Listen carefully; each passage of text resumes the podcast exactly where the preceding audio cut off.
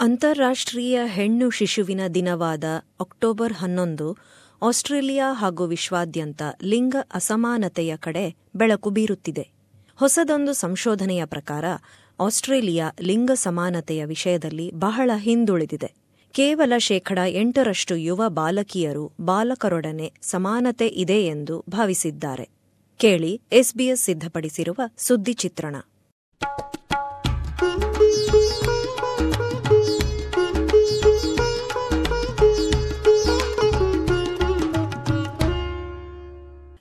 ಅಸಮಾನತೆ ಸಣ್ಣ ವಿಷಯಗಳಲ್ಲಿ ಗಮನಿಸಬಹುದು ವಿಶ್ವವಿದ್ಯಾಲಯದ ವಿದ್ಯಾರ್ಥಿನಿ ಶೆರಿ ರೋಸ್ ವ್ಯಾಟ್ಸ್ ಲಿಂಗ ಅಸಮಾನತೆ ಬಾಲ್ಯದಲ್ಲೇ ಮನೆಗೆಲಸ ಹಂಚುವುದರಲ್ಲೇ ಕಂಡುಬರುತ್ತದೆ ಎಂದು ಹೇಳುತ್ತಾರೆ Girls at home are expected that they should participate or that they're supposed to do more housework, um, do more chores than their brothers.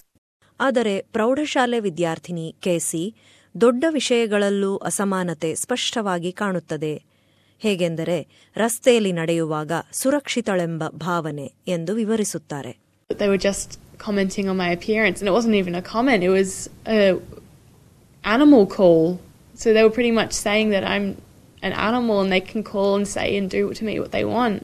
ಅಂತಾರಾಷ್ಟ್ರೀಯ ಹೆಣ್ಣು ಶಿಶು ದಿನದ ಅಂಗವಾಗಿ ಪ್ಲಾನ್ ಇಂಟರ್ನ್ಯಾಷನಲ್ ಸಂಶೋಧನೆಯ ಪ್ರಕಾರ ಹತ್ತರಲ್ಲಿ ಒಬ್ಬ ಬಾಲಕಿ ಬಾಲಕರೊಡನೆ ಸಮಾನತೆ ಇದೆ ಎಂದು ಭಾವಿಸುತ್ತಾಳೆ.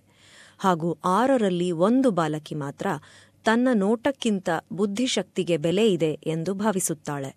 ಅನೇಕ ಬಾಲಕಿಯರು ಮೂದಲಿಕೆಯ ಭಯದಿಂದ ತಮ್ಮ ಮನಸ್ಸಿನಲ್ಲಿರುವುದನ್ನು ಹೇಳಲು ಹೆದರುತ್ತಾರೆ ಎಂದು ಕೆಸಿ ಹೇಳುತ್ತಾಳೆ Girls um, that would normally, you know, speak out and be smart or be witty dumb themselves down. ಇಂತಹ ಮನಸ್ಥಿತಿಯಿಂದ ವಿಧ್ವಂಸಕ ಪರಿಣಾಮಗಳಾಗುವ ಸಾಧ್ಯತೆ ಇದೆ. ಅವರ್ ವಾಚ್ನ ಸಿಇಒ ಮೇರಿ ಬ್ಯಾರಿ ಲಿಂಗ ಭೇದ ಭಾವ ಹಾಗೂ ಕೌಟುಂಬಿಕ ಹಿಂಸಾಚಾರದ ಮಧ್ಯೆ ಸಂಬಂಧವಿರುವುದು ರುಜುವಾತಾಗಿದೆ ಎಂದು ಹೇಳುತ್ತಾರೆ.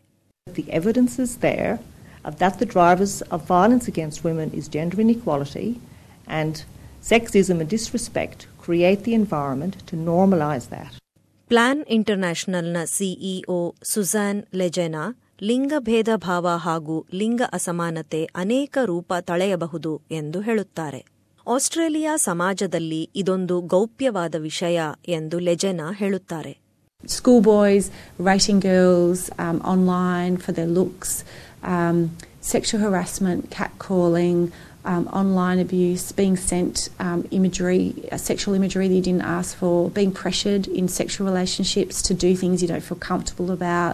Save the children ಸಂಶೋಧನೆಯ ಪ್ರಕಾರ ಶಾಲೆಯ ಸ್ಪರ್ಧೆಗಳು ಸರ್ಕಾರಿ ಪ್ರಾತಿನಿಧ್ಯ ಹಾಗೂ ಹದಿಹರೆಯದ ಗರ್ಭಧಾರಣೆಯ ವಿಷಯಗಳ ಆಧಾರದ ಮೇಲೆ ಸ್ಕ್ಯಾಂಡನೇವಿಯಾ ಹೆಣ್ಣು ಶಿಶುವಿಗೆ ಉತ್ತಮ ಸ್ಥಳ ಆಸ್ಟ್ರೇಲಿಯಾ ಸಂಸತ್ನಲ್ಲಿ ಮಹಿಳೆಯರ ಸಂಖ್ಯೆ ಬಹಳ ಕಡಿಮೆ ಇರುವುದನ್ನು ಗಣನೆಗೆ ತೆಗೆದುಕೊಂಡು ಆಸ್ಟ್ರೇಲಿಯಾ ನೂರ್ನಲ್ವತ್ನಾಲ್ಕು ದೇಶಗಳ ಪೈಕಿ ಇಪ್ಪತ್ತೊಂದನೇ ಸ್ಥಾನ ಪಡೆದಿದೆ.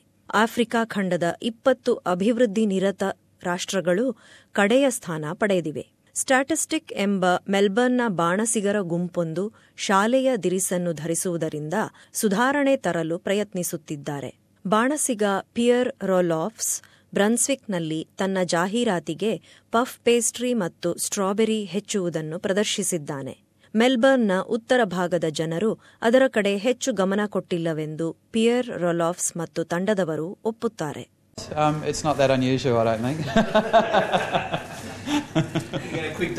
Do it in a dress ಪ್ರಚಾರ ಉಗಾಂಡ ಹಾಗೂ ಸಿಯರಾ ಲಿಯೋನ್ನಲ್ಲಿ ಬಾಲಕಿಯರು ಶಾಲೆಯನ್ನು ಮುಂದುವರೆಸುವುದಕ್ಕಾಗಿ ಹಣ ಸಂಗ್ರಹಣೆ ಮಾಡುವ ಗುರಿ ಹೊಂದಿದೆ.